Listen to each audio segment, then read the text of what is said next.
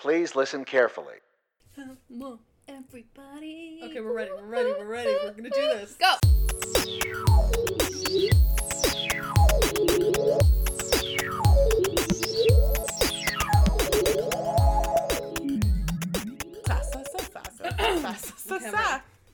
Hey everybody, this is Everyone and Their Sister. I'm Christina. I'm Natasha. And I'm Stephanie. And in episode 6, we are talking about true crime. So we're going to talk about our favorite books, TV shows, and movies that are inspired by or completely based on true murder or mostly murder stories. The murderous smile that just happened right now. We should take a picture of that and share it with this episode because absolutely, if one of us was going to murder someone... And get away with it, it would be not. Didn't we bond over murder? I feel like that's how our friendship grew. That is exactly how it grew. You recommended the podcast, MFM, My Favorite Murder. Oh, really? You started that? Well, at least it was all me. Everyone owes it to me. We all owe you, Steph, for this bounty that we've been blessed with. You've been blessed. I have been blessed. It's been great. It's been a good feeding of my... my murder love. I don't know if it's a love or murder. This is what I will say. The reason I like true crime stories are because it is the best story out there. That's actual fact. It's better than a book. Yeah. There's intrigue. There's always drama. You get the backstory. The drama is the murder. How it ends is the conclusion. Like, it's the best story. And sometimes it doesn't end properly, so it's fucked up, and it stays with you for the rest of your life. Is it? Because, like, I like true crime. I find it very interesting as long as it's, like, written well or it's, like, portrayed well, however, whether it's documentary or whatever. But the worst thing in the world, but also part of what makes it so entertaining, is when you don't know the answer. Because, there are some mysteries that are never going to be solved. Like, at the end of the day, we're never going to know who certain people were. It's just not ever going to happen. But then you sit there and you're like, it could be this person. Exactly. It could be this person. Or is it the most straightforward answer? And then you're like, what the fuck? My least favorite thing, but I have been getting more into, are missing persons that have actually never been found, and those ones bother me the most because I'm like, are they just living happy somewhere? They probably are, or do they even know who they are? And they've like had a totally completely different like lifestyle since they were like a baby. Did you follow Post Secrets? You guys know what that is? Oh, yeah. I do know what it is. So, oh, my God, high school. The best post-secret was someone's like, on 9/11, I faked to my own death and then started a new life somewhere else. And I was like, holy shit. That's the best thing I've ever heard. Also, genius. Yeah. Like, he saw an opportunity and he took it. Tragedy. He took that opportunity. That is interesting. Very interesting. Well, you know what? True crime is like the most popular thing right now. It is, which is why I argue that this is us already jumping the shark 6 episodes in. We're pandering. That's the word I was looking for. Yes. We're pandering to the audience. We are pandering to ourselves as well. That as well, because although we love it too much. It's surprising how much true crime I haven't indulged in. It's more like it's always like Wikipedia or like... Yeah. A quick search on like, or a podcast. Like I can listen to Case File for like 9 hours straight. Yeah. To be fair, I only found a book an easy choice because I haven't actually read that many of them, even though I do enjoy true crime books. But my issue is so many of them are written very dry. Yeah. And you're like, I'm sorry, I know that like this is a very serious thing, but I need you to hype up the drama for me, please. Yeah. Like make it a little bit... Add a little bit... Right? You know, something. Don't just give me the facts of the case. No, I want to know some useless information about their childhood that I can be like, yes, I understand. That's why they were so fucked up. Like, that's what I need. Yeah. Or enrage me. Give me some, give me some, like, feminist, crazy paragraph to start off and be like, yeah, I'm really fucking pissed about this right now. Yes. Give me something. Give me some material. Need some fuel. Okay, I'm going to start because it's taking what both you just said, and that's my first. So excited. Okay, so perfect. The ending for this crime story, there is no ending. No. I don't know how it ends. Oh. So I couldn't pick a book, but I picked a podcast instead. This is not... First of all, let's be clear. I am breaking the rules. Couldn't pick a book. Not that different for Steph, at least. But normally she sticks with the print and picks an author. In this case, no podcast. No, I picked a podcast. And I'm justifying it. It's like an audiobook. They're telling me a story. That's true. Through verbal cues. Sure, you know what? There's so much drama, especially when they're solving it as you go. I love that. So the podcast that I picked, bated breath, waiting. I know everyone's waiting for it. It's Serial season 1. Oh yeah, Serial season 1 was great. You seem unimpressed, underwhelmed with that one because that is pandering. At least I was accusing the group. You just called out one person. I love it. Listen. I love it. I can't always be at the center of attention. I gotta justify my choice right now. Okay. So I'm picking Serial because this was the first. So I've like always been interested in murder stories, but this was the one that made me go full speed ahead into all the murder. And it was Serial Season 1, which I hope everyone has probably listened to at this point. I feel like even people that were not into true crime listened to this. No, I'm sorry. I need an explanation. Have you listened to it? I haven't actually listened to any episode. I know what it is, but I haven't listened to any of it. So, Serial is created by the creators of This American Life. Mm-hmm. So, Serial investigates the murder of Hae Min Lee, who went missing in Baltimore in 1999, and her body was later found. But the podcast follows Adnan Syed. So he was her ex-boyfriend, and he was convicted of her murder. And then the podcast is I don't know if it was trying to prove or trying to see, like, if he was innocent. It's more like, because of that journalist that was doing it, it's more of both sides of the story. Yes. But for other people, it's about proving his innocence. Because I think the podcast started because one of Anand's friends or, like, relatives, and they thought he was unfairly convicted. And that's what started Sarah Koenig from searching to see what... She, I guess, if she believed them, what happened with that. So then the interesting thing about the podcast is that they actually interview Anand while he's in jail. So the podcast basically goes over the trial evidence. You hear excerpts from the trial, and then you hear interviews from Hae Min Lee's former classmates. And now they're like, so they were teenagers when this happened, and now they're like in their 30s, and like hearing them think back into what happened is really interesting in their perspective of from when they were teenagers. Is really interesting, and then also you get to learn about Anand, the convicted murderer. Don't know if he is. What do you think, though? I don't. That's the thing. I don't know. I flip-flop back and forth. I don't think he did it. I don't think he did it. You know, like, what it is? It's because there was two witnesses that say he didn't do it. One of the witnesses recanted her statement, and one disappeared. And they go to try to find her, and she does not want to speak to anybody. And then there was the friend that said... He borrowed Adnan's car. Jay? Yeah, Jay. The sketchy guy. Yeah, and they interviewed him, like, not recently, but right after, like, the first season aired. And his interview answers were really sketch, and somebody proposed something that he was with a friend and that they both know what went down and that he actually killed her because his answers did not make sense. Like, they were fucked up. Like, they're basically saying... This is not one of my conspiracy theories. No, I know, but this is what I love about true crime. This is what I love. Theories. I love this part. I love when this is happening. I love when we're all sitting in a room and we're like, guys, like, this is what... But the thing is, I legitimately believe that Jay did it. Like, I was like, Like, the thing is, they're like, Anand showed me the body in a Best Buy parking lot. Like, that was a big point. I'm like, how is that possible? Yeah, like, first of all... I know they were teenagers, but they're not that stupid. Like, you're not going to be like... Like, he was a smart kid. Look at this body that I have in my trunk. Oh, and I know I let you borrow the car, but now somehow I have the car back, and somehow my phone is with you. Yeah, they like, gave their phone away for people to use. Yeah, like, it's really fucked. It's a weird-ass story, but... But it's so addicting. You want to...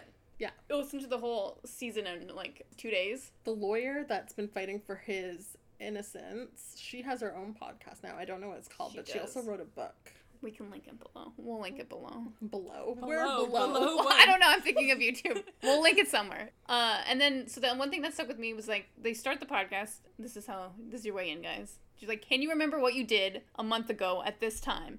And I was like, I don't remember what I did yesterday. And, like, it's valid that he wouldn't know what he was doing. And that was, like, the whole thing. They're like, oh, he didn't know because he was lying. Yeah. And I was like, I don't know if that could be true.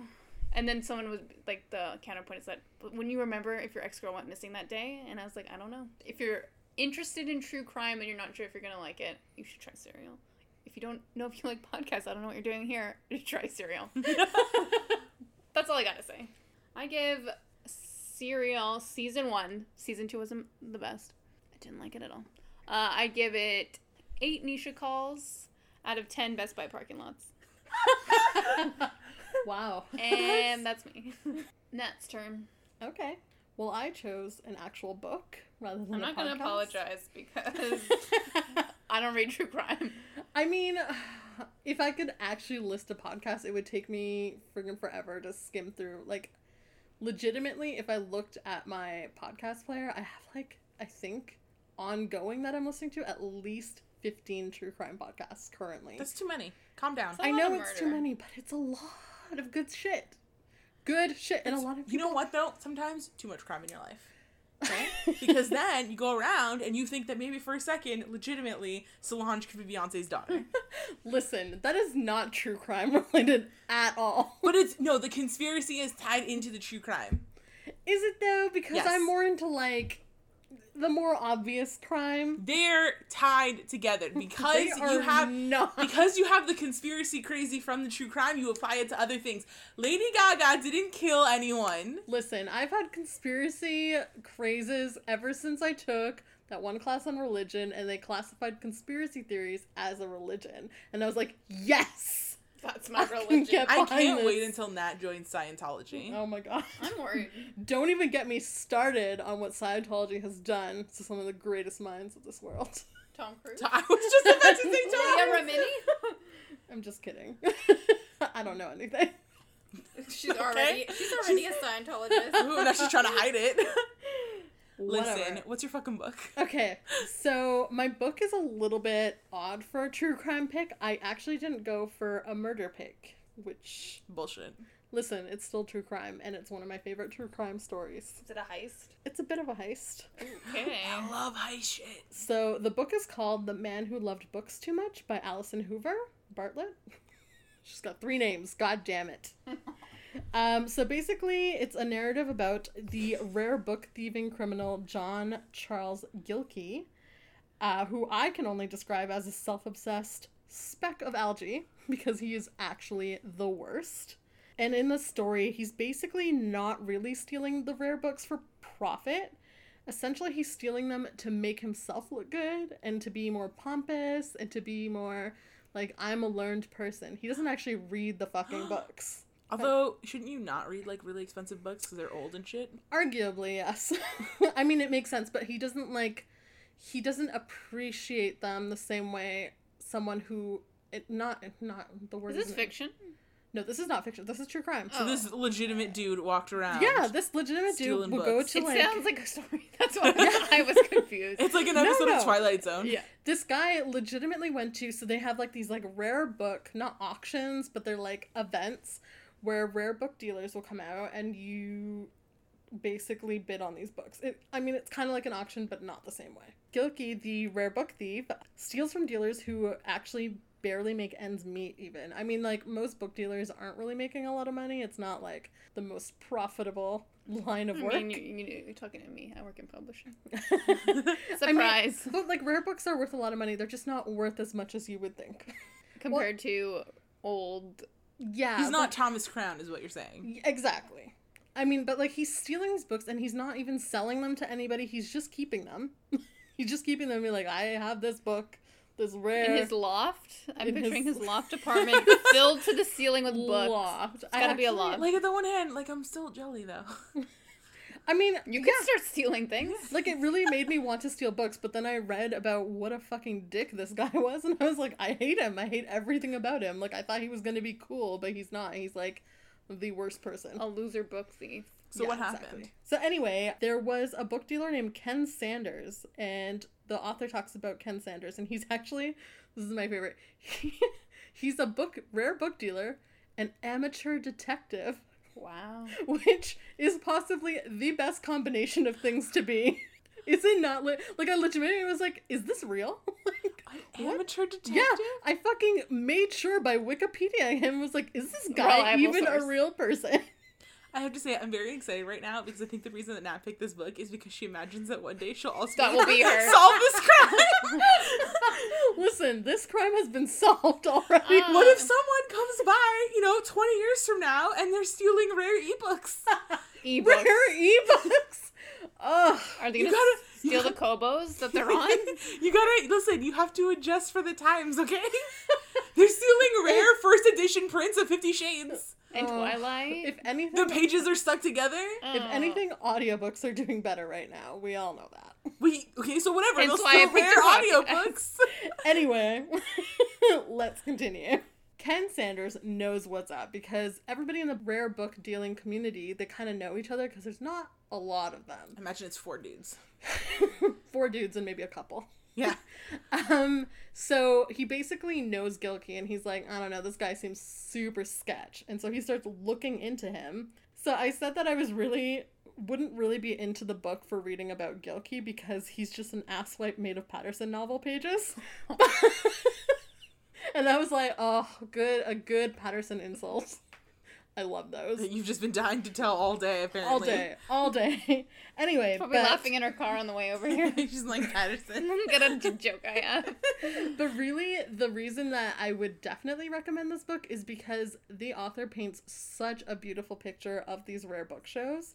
And so you're just reading about what's going on here, how the dealings work. And then she specifically starts naming certain rare books. And you're sitting there, you're like, holy shit, how do I get $8,000 right now? How do I do this? I want these books. I want to go to a rare book dealer show or whatever it is. Yeah, I want one. I'm like, I'm not going to spend money, but I'm going to go in a top hat and a monocle and be like, I fucking belong here. And be kicked out. You're going to raise your paddle. Fucking Tilly and John are not going to be okay with this. What? I assume the couple's name is Tilly and John and that they're 90. Tilly and John. They probably rolled up in the Rolls Royce. Listen, their butler. Ken Sanders would appreciate me. We would discuss true crime. Amateur sleuthing, exactly. That's pretty much it about the book.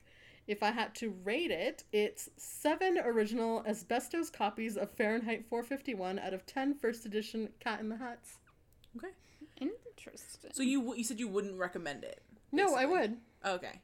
7 out of 10 is good. Sorry, I wasn't sure. I said you wouldn't really read it for Gilkey. Okay, like, you know how when you're reading true crime, you're reading for the murderer or for, like, the criminal? Excuse me, sometimes I'm reading for the detective. Or the victim. Oh, yeah, I guess. A lot of times they're dead in it, so it's like, there's not... I mean... You don't get a full picture of their personality. But infamously, in popular crime, criminals get more attention, and I wouldn't be reading for the criminal. I'm reading for the environment of this criminal. That makes sense. And his hobby.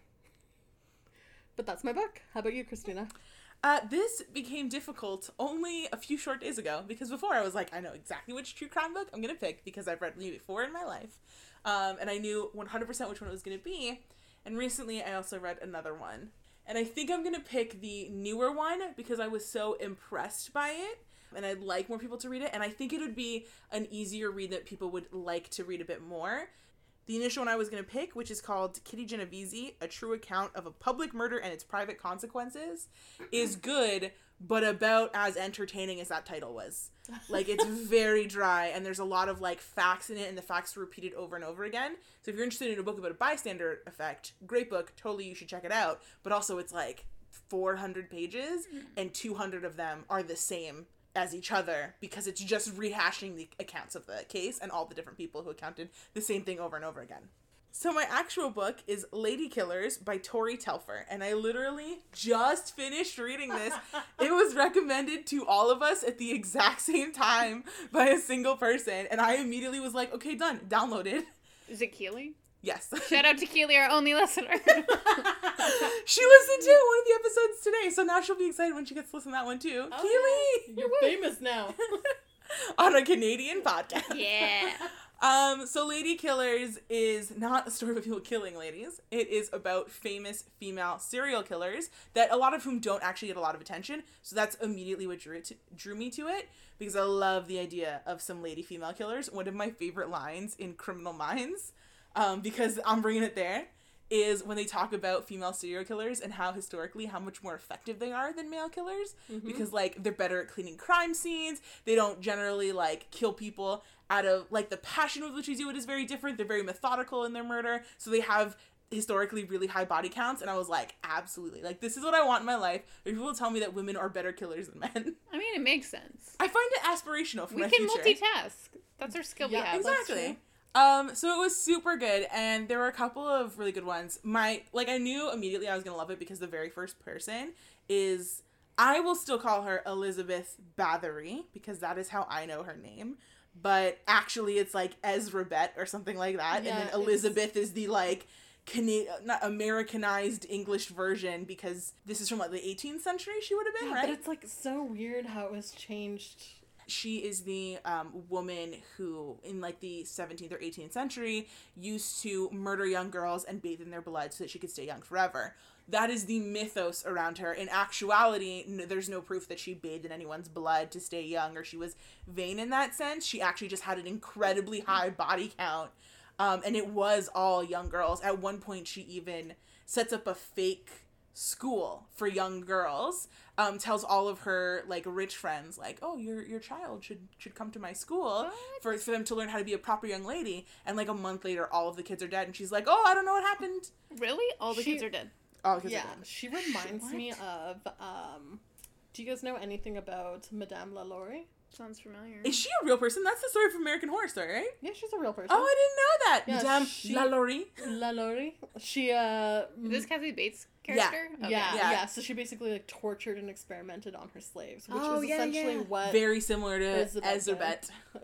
Whatever. Yeah, whatever. Elizabeth. Listen, there's a reason it was changed.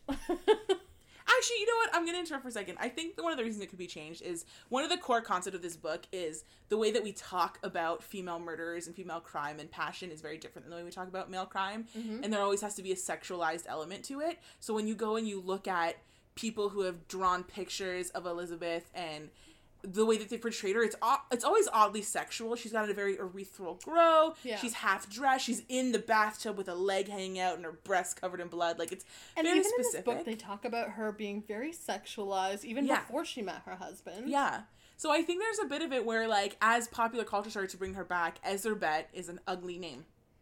Yep. But Elizabeth is exactly what we would imagine for a high society, ruthless killer. Which is funny because when you compare it to somebody else who's a very famous Elizabeth, it's a very stark contrast. Elizabeth the Virgin, Queen. Oh. Yeah. Oh, that came out of nowhere? No. Like, it makes sense. Like, it's, like, almost, like, two sides of, like, not, like, the same coin, but it's famous. The way we view things. It encompasses exactly how people view women. They're either fucking sexualized and crazy, mm-hmm. or they have to be, like...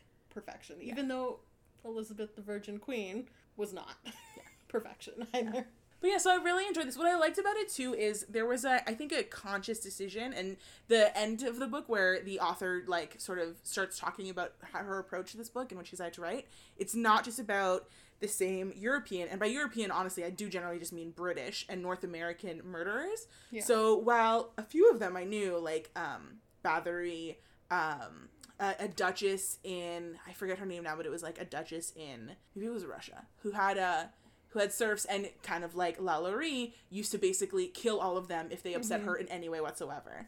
And there were some American ones that were vaguely familiar, like the old lady killer, like that kind of stuff I kind of remembered. Oh, and, I can't Giggling remember. Grandma still gets me. Giggling Grandma. And I can't remember some of these names for a reason, but I think Mary Ann Cotton, something like that. She killed a bunch of like super old men and stole their money. But back to what I was mentioning, the author made a conscious decision to reach out about serial killers who, you know, one of them is in Africa, some of them were in Egypt, all of them relatively old. And I thought that was really interesting because there were a bunch of people that I read about that I had never heard about before.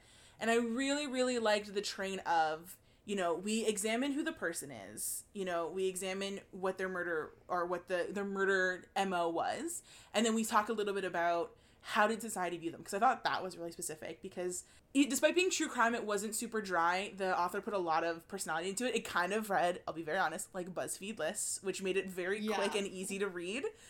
Which was a negative, I feel like. It wasn't. It was good. I learned a lot and I quite liked it. But then also there was a part of me near the end that I was like, these people were murderers, but sometimes I was like, oh, of course they painted her that way. Of course they did. And I was like upset on behalf of the murderer. And I had to be like, listen, just because they were men doesn't mean they all deserve to die.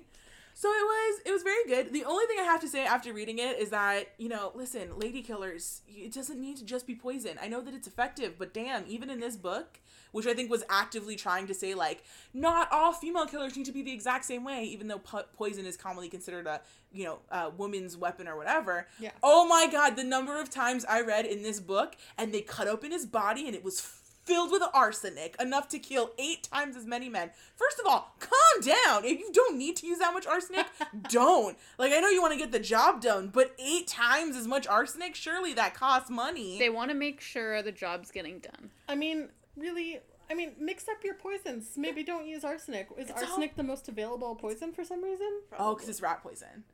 Yeah, so likely yes. I mean, one line that I really liked in the book where she was directly talking about the whole idea of women's poison and coward's poison is when she starts talking about the fact that, like, these women, in order to effectively do what they did, had to slowly poison these people over a period of time so it wouldn't be suspicious.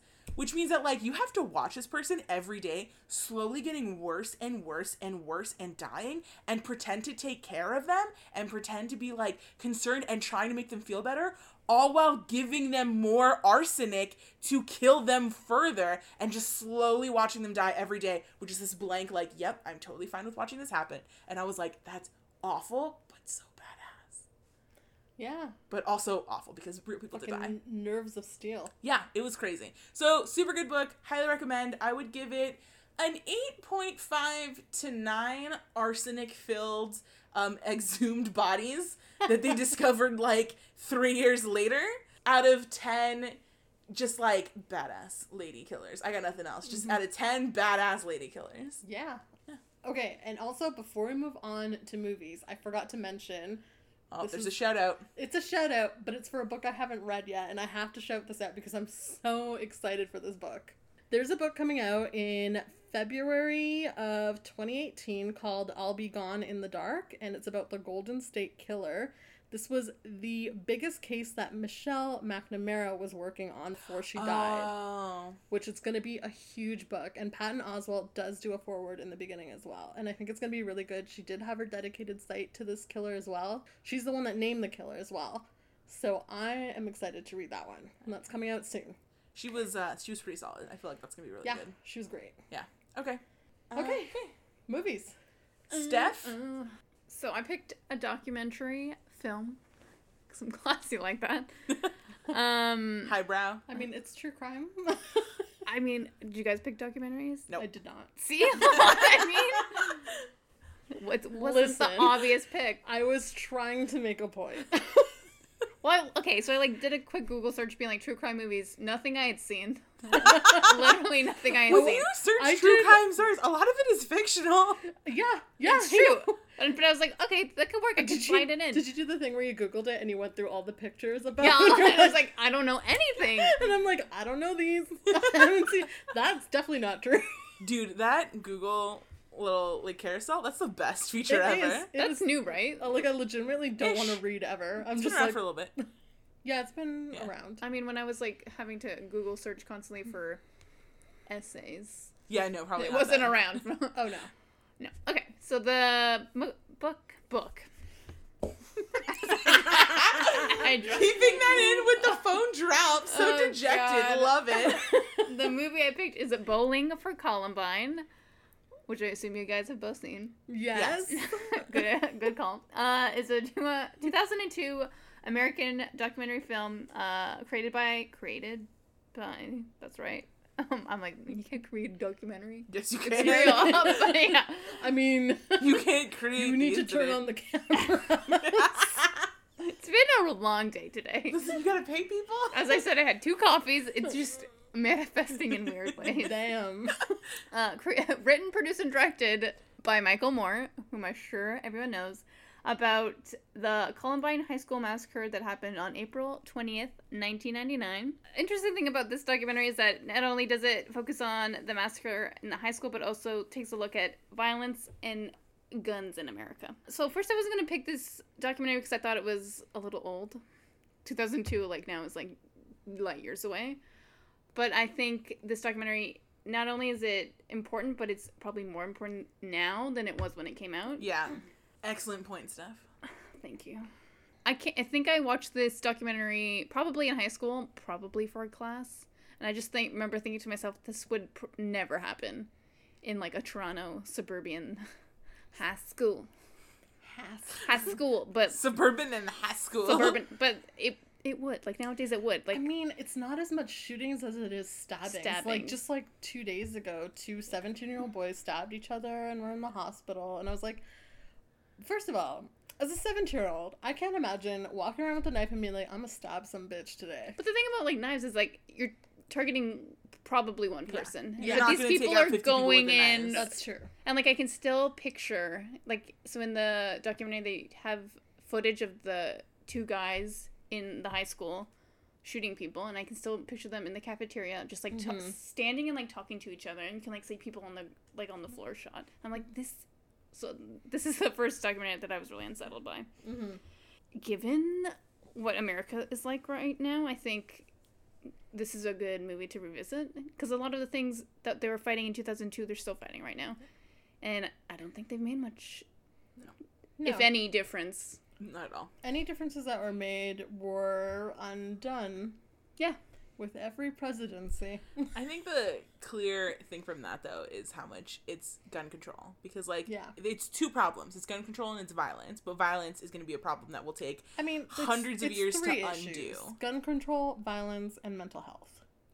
All of which, help for that is sorely lacking in America. Yeah. And I can't comment because I'm not 100% up to date on the facts, but from what I can see, this is what I've noticed.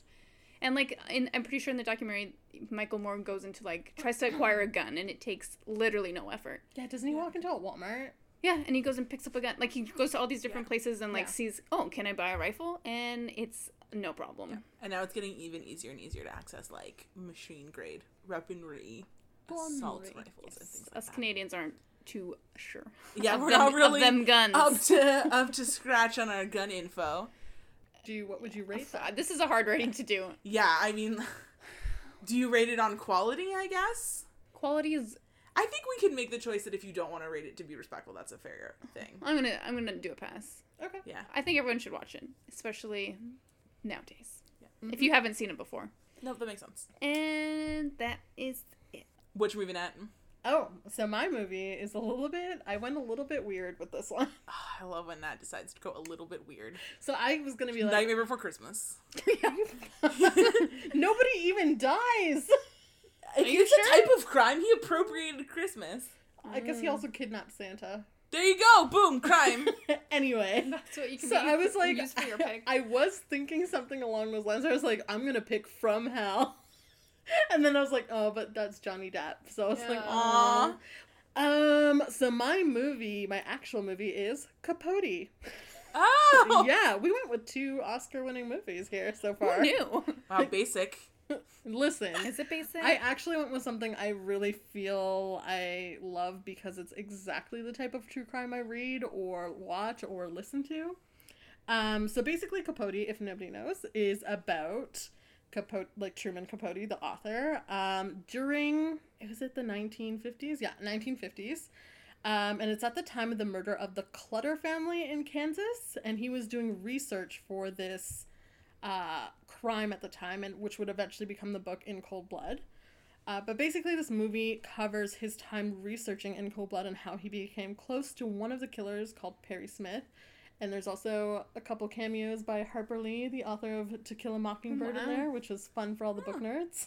But anyway, so he's doing the research for In Cold Blood at the time, and it's especially relevant to true crime because that whole book is true crime. Although if people know his earlier works, like Breakfast at Tiffany's, not so much true crime. No, not even a little. Audrey Hepburn doesn't break into that Tiffany's? No. Oh. I really didn't understand what that movie was about then. So basically the story goes into the murders of the family, and what happened was, if we want to talk about the crime itself, Perry Smith and I guess somebody he met in jail named Richard Hickok, they got a tip-off from a friend that he was planning a heist of some place, and he was like, they have a safe with $1,000 on their property, and so they break in here for $1,000, which now would probably be $10,000 or something. I don't know, it would be a lot because it was 1953 or something like that. Oh, so only almost $1 million. Maybe. Inflation is pretty crazy, guys. Okay, listen, I don't know. That's math. Math's hard.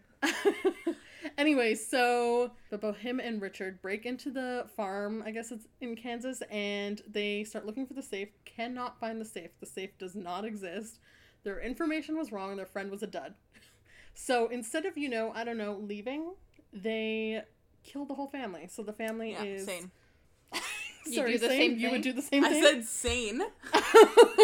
And then you said, yup, same. I was like, I realize that now. But you know what? Listen, I don't know how I'd react to that situation. I've never broken into anyone's house. I mean, I believe they were masked at the time. Maybe they weren't. I don't know. But they killed the husband, the wife, and I think it was either two daughters or a daughter and a son. I can't remember. So they kill all four of them, and they are pretty much, like, immediately arrested. Like, they did not clean up that crime scene. Mm-mm. It was left as is. They needed a woman's mind.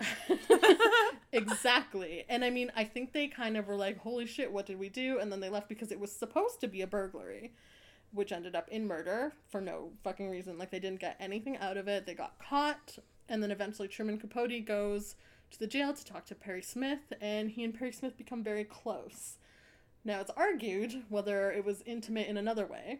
Wow. Because Capote was infamously gay. Yeah. But there's no, like, legitimate anything behind it, but they were quite close. Capote essentially goes through this specific Clutter family crime, and I love it because Philip Seymour Hoffman's in it, of course, and mm-hmm. he is fantastic in that movie. So unlike what I was so used to from before. Because it was, I don't know, he didn't really do, like, serious dramas before that. Did he? I don't know. I don't know that I would have recognized him from a serious drama before that, based on... I'm pretty sure I've seen him in comedies before. Yeah, no, exactly. He's been in a lot of them. But anyway, he did fantastically in that, and it was a very, very chilling movie. Like, when he's talking to Perry Smith, you're like, this is creepy as fuck. And the actor that played Perry Smith actually looked very similar to Perry Smith himself, which was also equally as creepy. And yeah, that is my movie, and if I had to rate it, it would be 9 Harper Lees out of 10 Capote bow ties. Nice. So, Christina, what is your movie? Okay. I opened myself up because initially I was like, I'm definitely going to do a fictionalized version of something true crime because I don't really watch a lot of documentaries. And for me, it was initially super, super obvious to pick Goodfellas, and I realized I had kind of talked about Goodfellas on the podcast before, but, like, it's great. But I won't, especially because then I don't want to go super murdery. There is an important fictional movie that I think would be really worthwhile watching. And even though it's recent and it was fairly popular, I don't think enough people have seen it. And it's The Big Short. Oh, I've heard of it. Have either of you watched it? No.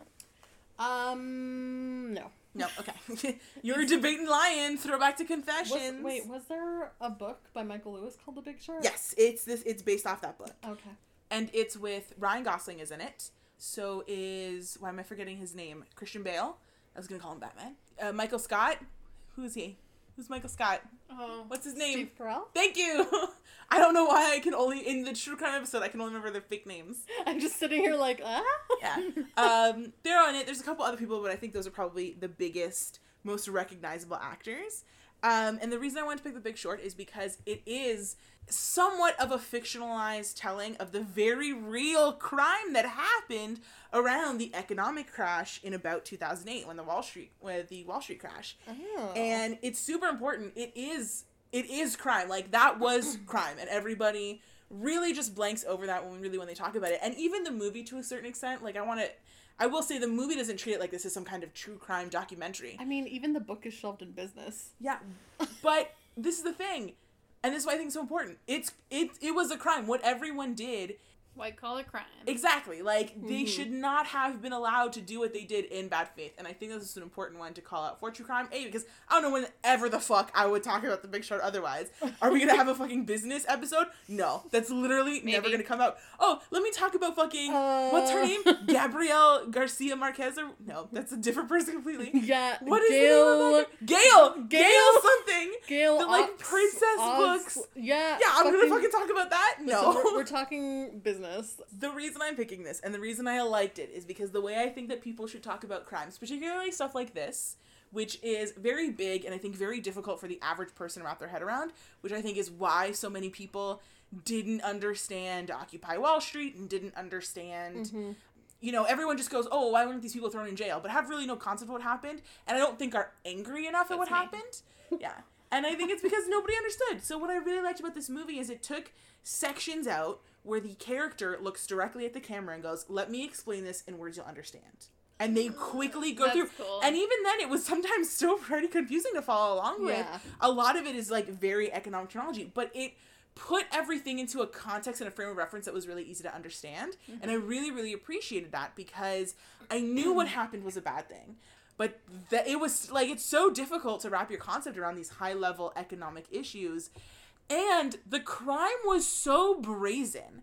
Like, essentially, it's like and this is a terrible way to explain it. I don't have the exact words for the way they explain it in the movie. But it's like if crime stuff, exactly.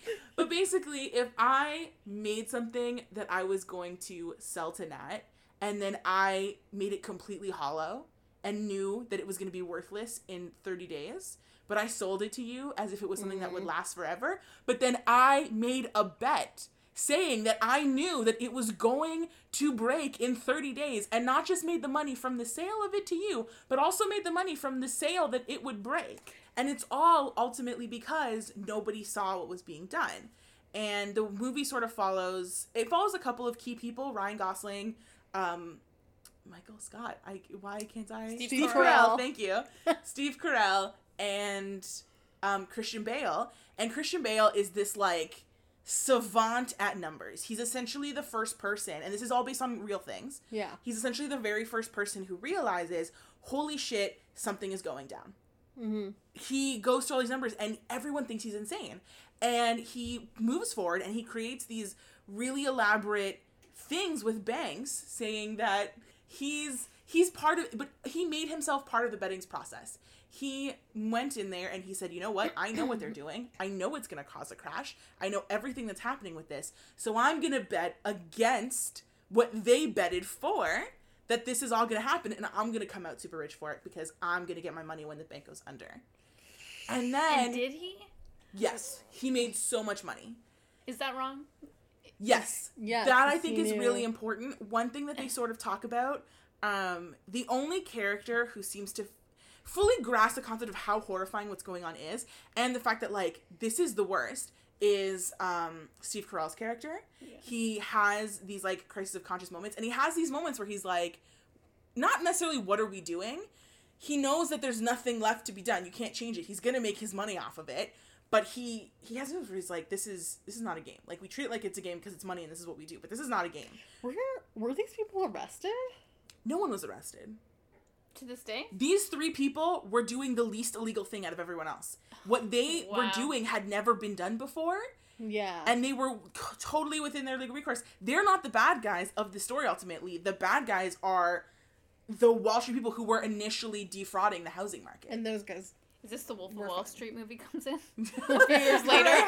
Just prep it. Listen, if you watch Wolf of Wall Street first, you can absolutely 100% how Big Short happens. And it's just, it's super, super, super interesting. The whole time, I was like, again, Steve Carell is probably the most sympathetic character to a certain extent. But even then, I was like, but he still saw all this happening. Nobody would believe him, so he decided he would make money off of it. Yeah. You know what I mean? Like, that's what went down. Did he know he wasn't going to get in trouble? Yeah, because everybody knew that because this wasn't something that had existed before, everything they were doing was completely 100% legal. And when the housing market did crash, they actually did, in fact, make a ton of money. How did the author get into this? Did he, like, interview these people for reals? Do we know? I don't actually know that. You don't know. I don't know too much about the book. I just know about the movie. Because I find this really interesting. And it kind of... He must have, because if a lot of these things are, like, based on true events, some of them are exaggerated. At one point, they go to a strip club, and that's when they understand that people who shouldn't be getting mortgages are being given mortgages. And they're about to find out that because of the kind of mortgage that they've been given, in 5 years, a shit ton of people aren't going to be able to afford their homes. I don't know that happened in a strip club, personally. In a strip club, specifically. Why not? I mean, it's like... It's weird because it's such a different true crime story, and I feel like it hasn't been done before. It hasn't. That's why I wanted to pick it. I wanted people to understand it. Actually reminds me, like, for In Cold Blood, which wasn't my pick, but, like, involved in the Capote movie. But, like, the reason why it was so huge is because there wasn't a book like that was written about obsessive true crime that went into... The first of its kind. Yeah, and this is kind of like that, where it's, like, the first of its kind, which is really interesting because I feel like white-collar crimes are more relevant, almost, because they're the ones that are ignored. Yeah, 100%. The reason everybody was able to do this is because you were absolutely allowed to. Some of it wasn't technically illegal, but at the end of the day, a conspiracy ultimately was committed because the people who are telling you whether a group of mortgages is safe and solid are the same people who are being paid by the bank to say the group of mortgages are safe and solid. Yeah. There are so many basic concepts that the movie, I think, explains really, really well in the way that it talks directly at you and tries to explain them. I found it really interesting. It was the first time I think I didn't just feel like, okay, I know this is a bad thing that happened, and I know that it was fucked up, but I don't understand it. It was the first time I was like, I understand how it happened. Because my whole life I was like, or not my whole life, but since this happened, I was like, I don't understand how this many people can get together and do this. Yeah. Me right now, I was like, I don't know how that happened. I mean, like, I get it, but I'd like to, the state of buying a home in America. I know it's crazy, but I don't know why. So I'd like to hella recommend it. There's one scene that I don't particularly like. In the moment where they're trying to explain one-on-one, like, trying to get you to pay attention and understand really what's going on, it's Margot Robbie in a bathtub. And the whole concept is like, we want you to pay attention to the scene. So I'm Margot Robbie in a bathtub, and I'm going to explain to you. And I thought that was really, like... Isn't that the Wolf of Wall Street movie? No, she's also in Wolf of Wall Street. But that's... You're kidding me. She loves white-collar movies. She loves that crime. I just found it the whole time. I was like, listen, not only men are going to come watch this movie, or not only people who are attracted to men are going to come watch this, or attracted to women are going to come watch this movie. You should be better than this. It's really, I thought it was really dehumanizing to her, especially because all the core players in this are men, because it is based off these real life dudes. I found it, I was very uncomfortable with that scene. I thought it was a little bit ridiculous. If maybe at some point Ryan Gosling had fucking ripped off his shirt and started talking to me about securities fraud, maybe I could have lived with it, but it didn't. Margot Robbie was in a bathtub with a strawberry and champagne explaining to me how fucking housing bundles worked. And I was like, you know what? She could have respectably, like Ryan Gosling, been in a suit. I still would have paid attention. She's still Margot Robbie. You need to put her in bubbles for her to suddenly become hot. Bubbles. It was ridiculous. Like, I left Wolf of Wall Street and I was just angry. I left Big Short and I was like, oh my God, it's going to happen again. And when I was like a child when 2008 happened, I didn't have money to lose. I have money to lose now. Okay? It might be a couple $1,000s in an RRSP, but what's going to happen? What's going to happen in 2021 when this all goes down again? I'm thinking my tax-free savings account. What's going to happen to end? All my podcast money. So basically, I'm shook. I'm going to recommend it. Insane. I'm going to give it, because of some problematic elements, I'm going to give it like a 7.25. Whoa. Bubbly fucking Margot Robbie's. Out of 10, fully clothed Ryan Goslings for the entire length of the movie. I was going to say shirtless, but okay. I see where you're going. Okay. So that's my movie. Steph, your television show. It's my turn. It is your turn. Are you ready? Do you even have a TV show? I do have a TV show. Or did you choose another podcast that you watched? I didn't pick a podcast. What could you pick? If you pick a podcast for a book, which are two opposite things, reading versus listening. Okay, an audiobook is like a podcast. I'm going to go over it again. I mean, I will allow it. Exactly. They're telling me a story through words. Spoken in my ear. Yeah. Hole. Your ear hole. My ear hole. Just a single ear hole, though. So, my TV show this week is, drumroll please, it's another documentary. It's not worth it. This is drumroll. The Jinx. Oh. Did you guys both see it? No. What? I know what it's about. Now I got really... Care. Speaking of white-collar crime, it's not technically white-collar crime, it's rich white guy crime. That's basically... Oh, so you got away with it. Exactly. Well. Should I spoil this? What are your thoughts? Yeah, do you care if I spoil it? It came out in 2005, so everybody knows. If you're behind the times, it can't help you. So basically, The Jinx was on a miniseries on HBO, and it's from the filmmaker Aaron Jarecki, and he examines the life of Robert Durst, suspect in a series of unsolved crimes. Which, if anyone's looking, these three crimes have this one guy in common, wonder why. Just a thought. The first one is that his wife disappeared, Kathy, in 1982, and they never found her body. In 2000, it's the execution-style killing of a writer and a friend of Durst, Susan Berman, and then the 2001 death and dismemberment of Durst's neighbor, Morris Black, in Galveston, Texas. Mm-hmm. And the miniseries, I'll say, starts with the murder of the neighbor, I don't want to get his name wrong, Morris Black. That's how the miniseries starts, with his murder, and like they find this dismembered body in either the lake or the ocean near this house, and the neighbor happened to be Robert Durst, who was arrested for his crime. I don't know how they shot this miniseries, but the last episode is the biggest shock, I think, in TV history. Okay, so the miniseries is beautiful. They have a lot of beautiful flashback scenes, but the thing that's interesting is that Robert Durst contacts the filmmaker and lets him interview him. So he's getting a series of interviews with Robert Durst, the literally convicted murderer. He's not convicted. He's the accused. The alleged murder. Alleged crime stuff. And So Robert Durst is from a very wealthy, prominent New York family. So, like, an untouchable white man. So he was arrested for the murder of his neighbor. And, like, you're sitting in the courtroom and you know he's guilty. Yeah. You look at his face. He literally admits to killing him and he gets off. Because the lawyers paint him as, like, oh, look at this, like, nice guy. He just, like, got mad one day. I don't even think they said he got mad. I can't even remember the reason. But, like, the lawyer spins the most beautiful alibi. They show him, like, he's a laughable, nice, funny guy. And isn't, like, the big thing that there's no bodies yet, right? Well, there's a body of the... There's a dismembered body of the neighbor. The dismembered, but some of them are missing. So the wife is missing. In court, he was like, yeah, no, I did this. I'm pretty sure he admits to it. But not in a weird way. He's like, yeah, it was an accident. He, like, killed him by accident, but then dismembered his body because he thought he would get arrested, which he did, and then he gets off. So it's like it never even happened. But that's just for the neighbor. And there's two other crimes that they think he committed.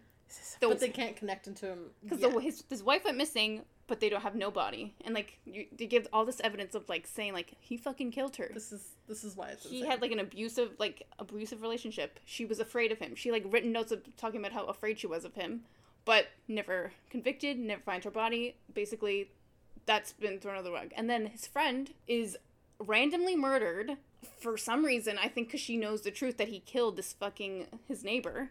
And she gets shot with a shot to the head, but then you find out that he had evidence of buying a rental car, like, in upstate California, driving down, killing her, and then going back and leaving.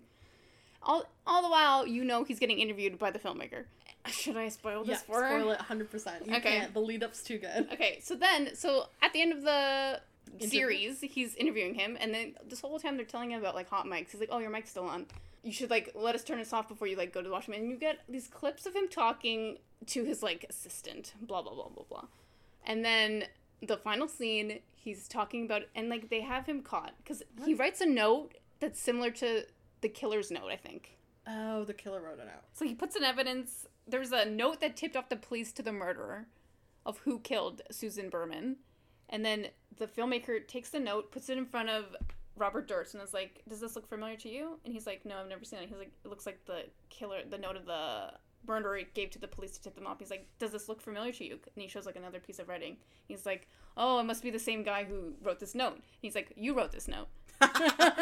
This is your handwriting. And he's like, oh, blah, blah, blah, something, burps.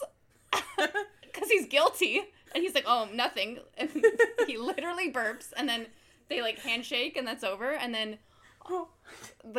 one of the, like, PAs or something is like, oh, can I wrap you up a sandwich? His mic's still on. And he's like, no, don't worry about it. He goes to the washroom. There it is. You're caught. What a disaster. He says to himself in the washroom. After the filmmaker's like, but this writing's your writing. Like, these are similar. You just said yourself you were the killer. He confirmed it. He confirmed it on a mic. On a hot mic. How can you be so dumb?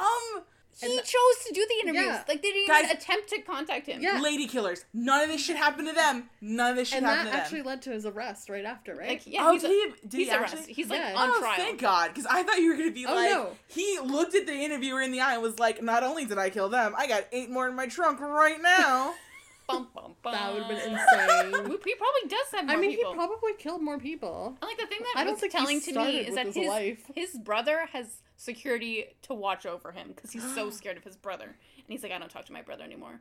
Like, it's good. You'll watch it in basically 4 hours' time. Okay. I would rate this 9 hot mics out of 10 guilty burps. He literally burps. Once the guy's like, but this is your writing, or, like, basically, this is you. You just proved to yourself. He burps guilty. He's like, oh, it must be the killer. Burp. And then goes into the washroom. He's like, What a dumbass. Like, it's crazy. Such an idiot. And you're not expecting it. And you're like, fucking hell. Damn. Highly recommend. Yeah. Hey, Nat. Your turn. Okay. So my TV show is a little bit unusual because I don't think a lot of people have seen it. And the reason why I picked this one is because I think it's a sleeper TV show hit sort of thing. It's one of those ones that people don't talk about, but true crime fans really fucking love it. Like, they'll talk about it all the time. The reason why I love this one is because it does something with reenactments that no other show does. It is insanely creepy. It is so good because they use real actors, not like these like one-time actors that haven't. But are they good actors? They're good. They're well-known actors. Oh, fuck. Yeah, like I'm gonna get into this, like some of these actors. Anyway, so this TV show is called Real Detective. So basically, in each episode, there's a reenactment of the crime and like the post-crime sort of solution of the actual murder.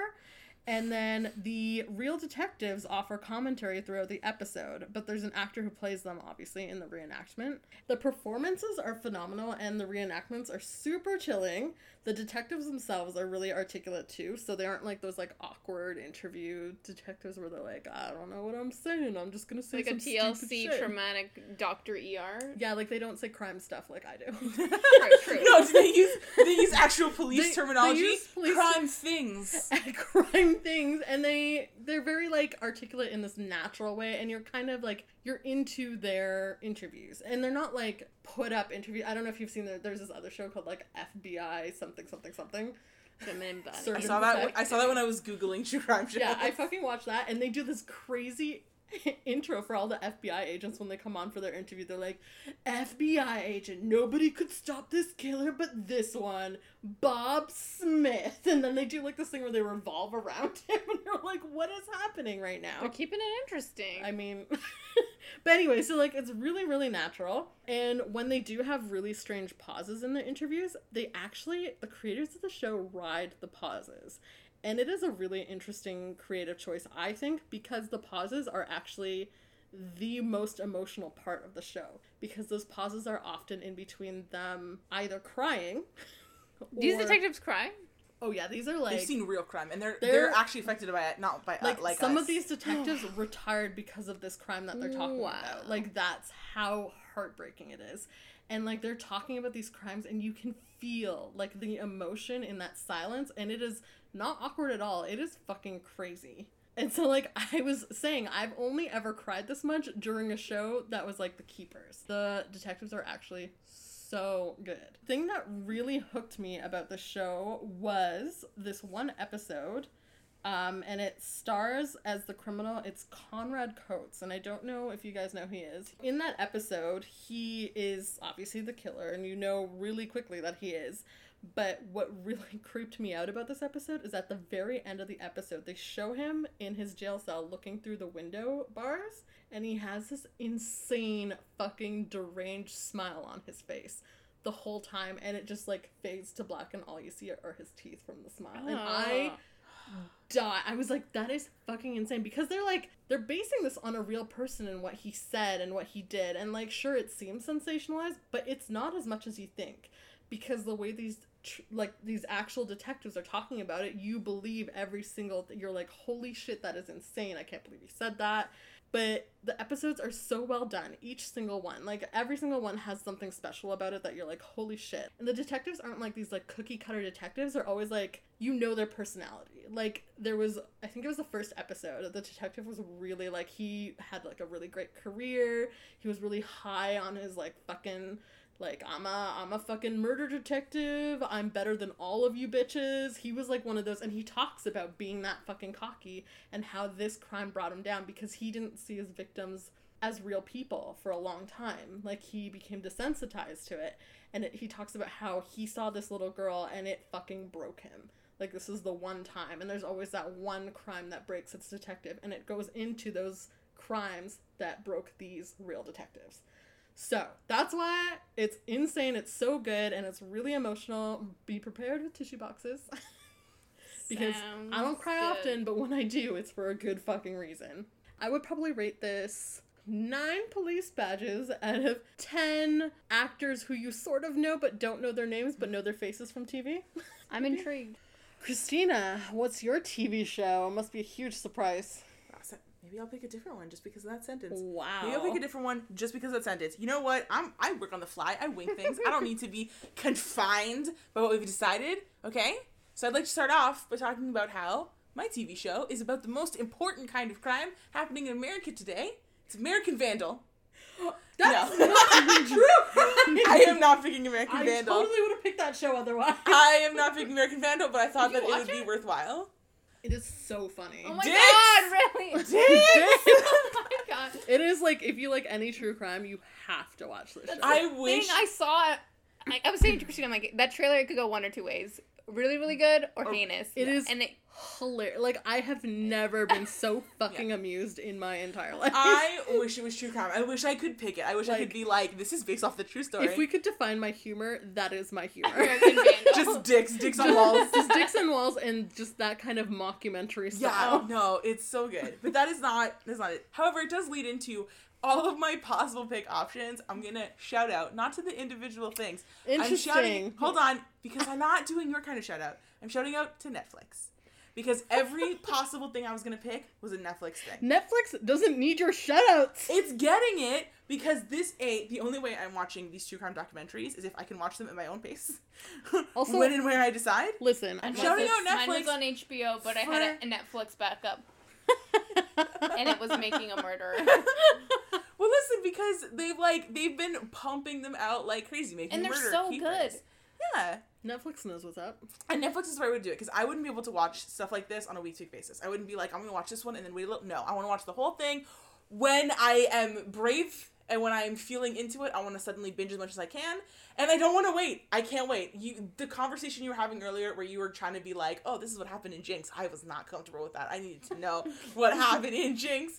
And so I love Netflix for providing everything I need to meet all at once. Not always. Like Riverdale, fucking... That's not Netflix, though. That's CW. I guess that's true. Netflix is just helping make sure Canadians can watch it. So continue to shout out to Netflix. My show, because I will not be pushed around by Nat. I will keep my choice of Mindhunter. Because it is so good! It is so good. I'm also picking it because, admittedly, I do not watch a lot of true crime TV. I was originally going to pick, like, a fictionalized episode of Criminal Minds that I really liked. Mindhunter is actually technically fictionalized. It is, but so was Big Short, so was a lot of, like, the names weren't even right. But I think that's because I can only imagine they're going to do quite a couple of changes to make the people who are these people feel better about it. They change the names. But they're like true crimes. Yes. So it's all based off of a true event and true crimes that took place and the true ways that people either solved them or looked into them. It's based on a book. Non-fiction book. Yeah. By Robert... Sorry, continue. Okay, you're wrong. It's written by John E. Douglas and Mark Olshager. Oh, you mean the Mindhunter version. I thought you meant by the actual creator of profiling. No, because the Mindhunter is based on Mindhunter inside the FBI's elite serial crime unit. Like, it's based off that book. It's not based off the guy's book. Anyway, in case you didn't catch that, the show, if you have not heard about it, even though it's all anyone is talking about right now, is based off of fictionalized versions of the two dudes who created what I believe is still now called the BSU, the Behavioral Science Unit, which is the, like, serial killer hunting version of the FBI. If you watch Criminal Minds, all 13 seasons, and you are still hanging on. But it is called the BAU. You will know it as the BAU. That's where I was going.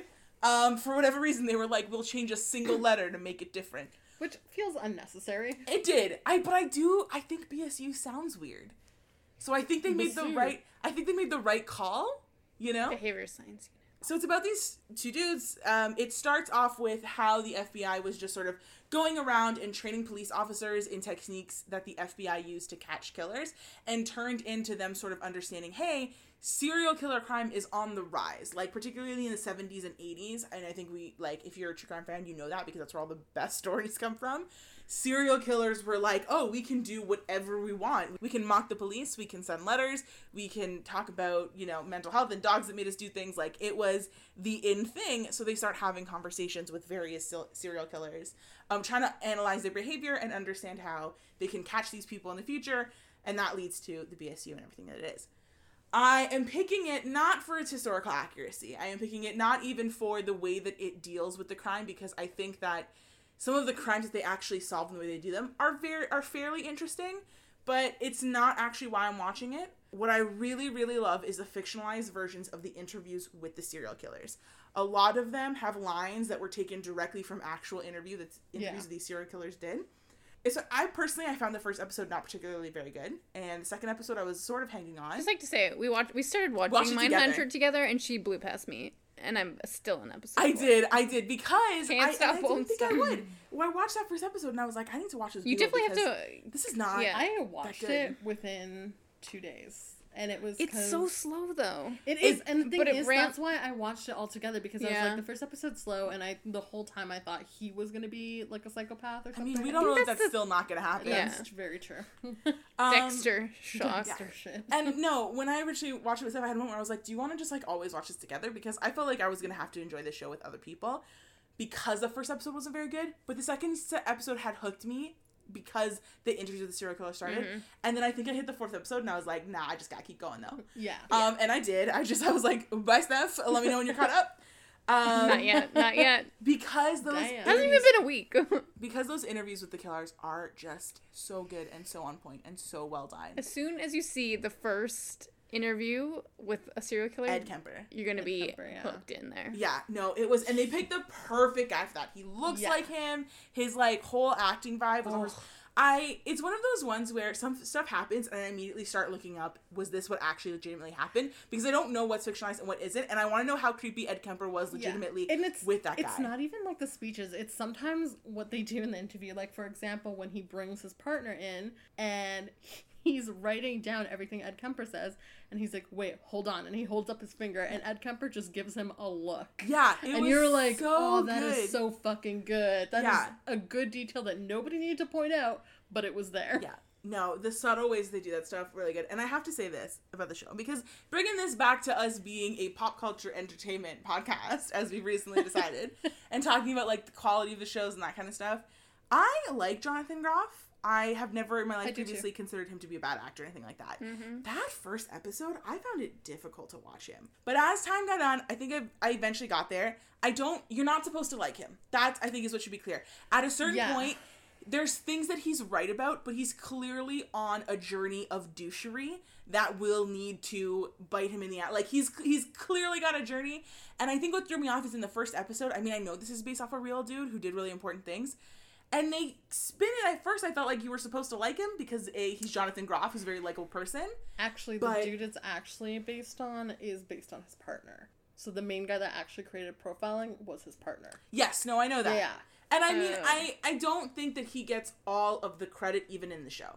I think one thing that the show is very clear about is that this guy thinks that he should get all this credit. Exactly. But his partner is like, excuse me, I was doing road school before you even got here, and that's the basis of what we're doing. So I think that there's the guy, his partner is great. Fucking Tench. So good. Great actor. Really interesting. He's my favorite character, and he's clearly the likable one. And I think that's what it is. I think if you can get past the idea that, listen, you're not supposed to like John Groff. You're going to have moments where you like things about him, and you're going to have moments where you don't like things about him. It's good. But if you think you're supposed to like him, as I assumed, because he's the main character, you will be sorely disappointed. Because, man, that first episode is proof. It's tough. Maybe I have to say, one of my biggest annoyances with the show is that Tench does take a backseat at some point where he's not speaking a lot. No, he does. And I had moments where I feel like, so these are a bit spoilers if you've seen season one, if you're going to plan on it. It feels like Tench is slowly planning to leave. Like, he doesn't want to be going around and doing this. Yeah. And I don't know if that's part of the fictionalization they're telling. I don't know if that's part of a real story that was legitimately happening, where maybe the guy, because he did have a family, didn't want to be as involved as this was. They definitely made this the story of the young single guy versus the older family man. Which is annoying because his kid looks like a fucking serial killer. That's what they were trying to like. He looks like the Omen kid. And I assume that his child has autism, but it's the 1980s, so nobody knows what that is. Yeah, like he seems like he's autistic, but like when they first show him on the lawn and he's just looking out, I'm like, well, this kid's from the Omen, so. I'm just like, oh, that's a future serial killer in the making right there. Yeah. But it was, It's a super good show, really solid the way it's done. Again, you hit a certain point, you just got to keep going through. You get super creeped out. I don't like it. Look past Jonathan Groff's unsettling personality. Yes. Yeah, it's very unsettling. And you're not warned about it either, because you go in and you're like, oh, he's probably normal. And you're like, no, he is not. I mean, maybe the thing is, like, his job, he picked to work in the FBI, and, like, he's ended up teaching, negotiations. Negotiation. I'm like, would a normal person, like, would someone who's, like, likable be doing that? You would think so, but maybe not. Well, that's the thing. You're supposed to be able to negotiate with a criminal who is potentially off his rock. Maybe they need to be the best actors ever. Yeah, so, like, he's creepy, but then he needs to turn it on when he's... Well, I think in later episodes, yes. Okay, so maybe... Yeah. And that's where I started understanding, and I started really flying through, when they start talking about how... And I think this is really interesting, as someone who thinks that this whole investigation part is interesting, and as someone who watches a lot of Criminal Minds, when they start talking about how you have to act to talk to these people. Yeah. Mm-hmm. The things you have to say that you don't believe, and the perception other people will have because you're having that conversation, I think that was really interesting.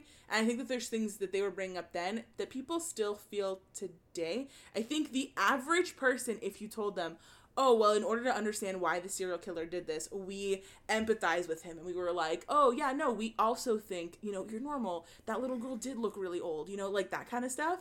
I think most people are going to be really unsettled that you had to do that and think that there's something wrong with you for having to do that as well. Yeah, yeah. That fucking interview. Not to, like, include all the spoilers here, but, yeah. Like, that interview about the little girl... I was bothered out of my fucking mind. So much. And this is when I was like, okay, Jonathan Groff is a good actor. But it was so clever. Yeah. So very fucking well clever. Done. And, like, isn't, like, the best parts of the show are when they're interrogating the person? Yeah, and, like, 100%. That's such... It's, like, you notice that so much compared to, like, when he's talking to him, like, regularly one-on-one. Because he's such a weird... Yeah, guy. I don't care a lot about his personal life. Like, I like his girlfriend, but I don't care about the relationship. That must be... It's intentional. They're making him weird intentionally. Yeah. And it's annoying because it's almost like, you don't need to make him weird. He can be fucking normal and still be into this. But that's my TV show. It's Mindhunters. I am going to recommend it if you're into it. And I will give it 8 deviant words, like cunnilingus, out of 10 creepy tickling principles. Yes! Creepy tickling principles. So creepy. I hope you watch it. I hope you enjoy it. I'm taken aback by this rating. I'm unsettled. You should be. And that was us. Okay, guys. Thanks for listening. Follow us on the social meds. Eatscast. Yeah, on Instagram and Twitter. Let us know what you think. What are some of your favorite true crime books, movies, television shows? Who's your favorite murderer? Oh, let us know. Favorite crime. Just either white collar, blue collar. I mean, what do you like? You like a little espionage? I don't want to judge. Heists, maybe. Yeah. I mean, listen, a good heist. Yes. Perfect movie. Absolutely. Okay. Thanks, guys. Thanks. Goodbye. Bye. Music credit goes to artist Pluribel for the song Wallflower and Jazzhar for the song Please Listen Carefully. Today. That's because I paused. I was like, what's my name? It's fine. We got this. We're professional people. We have recorded 10 hours of audio. You know what? Me and the Street Carter were both like, what if Nat introduced the podcast? I'm already regretting this decision. Here you go.